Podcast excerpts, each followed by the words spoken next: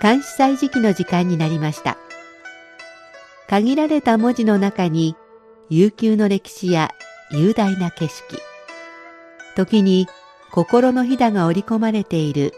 漢詩日本の俳句や短歌にも共通するところがあるように思います。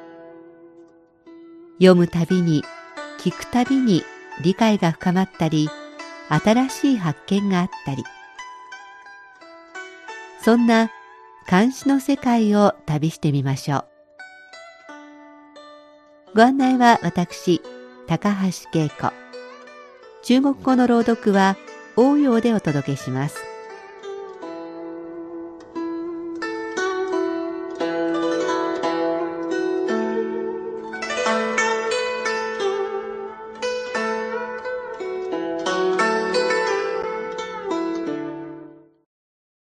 新しい一年が始まりました。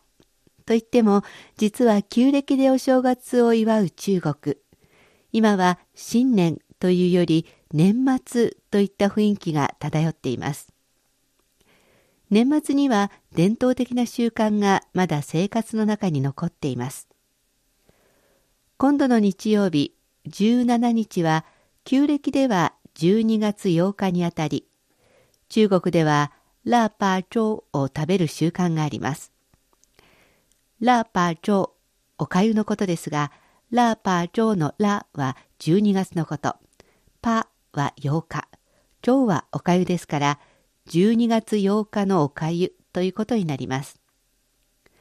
おかゆというと、日本では病人食のような感じで、あっさりとしたものをイメージしますが、このラーパーチョウは緑豆、ピーナッツ、ナツメなどが入っていて栄養満点です。このお粥を食べるようになったいきさつには諸説あります。でもきっと寒さの一番厳しい時期に栄養のあるものを口当たりのいいお粥に入れて食べることで冬を乗り切ろうということなのでしょう。もちろん本来は各家でそれぞれ工夫を凝らしてお粥を作っていたのでしょうが、最近ではスーパーで缶入りのものなどが売っていて、手軽に食べることができます。栄養面では変わらないのでしょうが、やはり母親などがゆっくりじっくり煮込んでくれたものの方が栄養があるような、体にいいような気がします。さて、今日は厳しい寒さに耐えて咲く椿を歌った雲閣の再刊の図を紹介します。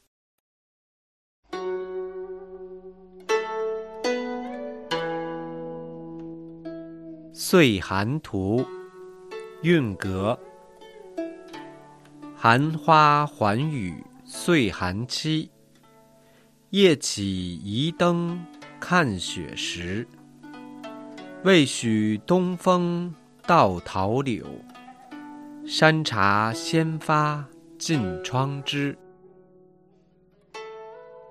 再刊の図雲閣寒夏帰って再刊とキス。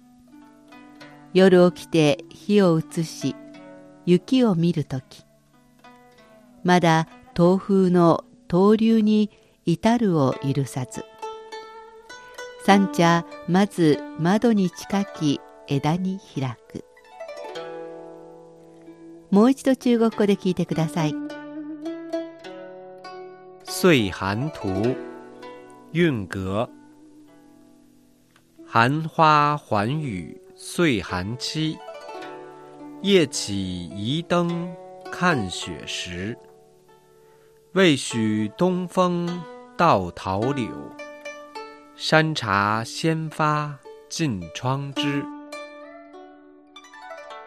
冬の花は寒くなってから咲くと約束している。夜起きて明かりを移し雪を眺めるときにまだ春風が桃や柳に吹くことができないとき椿はまず一番に窓辺近くの枝に花を開かせている。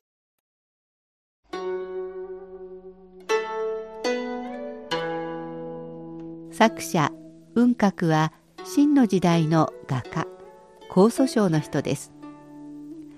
あざ名は樹平豪は南伝などで明の末秦の初めの頃の六大画家四王五雲の一人です。写生画風の色のついた花鳥画を得意としました。いつもは詩人の作品を紹介してきましたが今回は画家の作った漢詩です。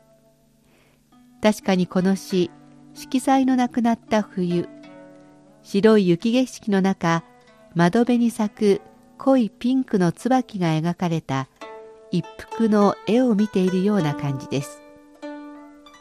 寒花寒い花と書く寒花は寒い時期の花つまり冬の花のことです。この花が寒くなってから咲くと約束しているという発想が新鮮でした。花というと春や夏を思いますがこの詩を読むと咲かずに寒くなるまで約束を守って咲くのを待っていてくれたんだなということがわかります東風東の風は春風のことで桃や柳という単語から薄いピンクや柔らかい緑色が思い浮かびます。三茶は椿のことですから、桃のピンクよりも濃いピンク、柳の緑よりも濃く深い緑色の葉です。この色のコントラストが見事で、さすが画家の作った漢詩だなと思いました。ではおしまいにもう一度聞いてください。岁寒图，韵阁。寒花缓雨岁寒期，夜起移灯看雪时。未许东风到桃柳，山茶先发近窗枝。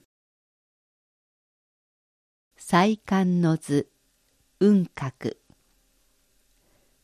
寒夏帰って再寒ときす夜起きて日を映し雪を見るときまだ東風の東流に至るを許さず。三茶まず窓に近き枝に開く。冬の花は寒くなってから咲くと約束している。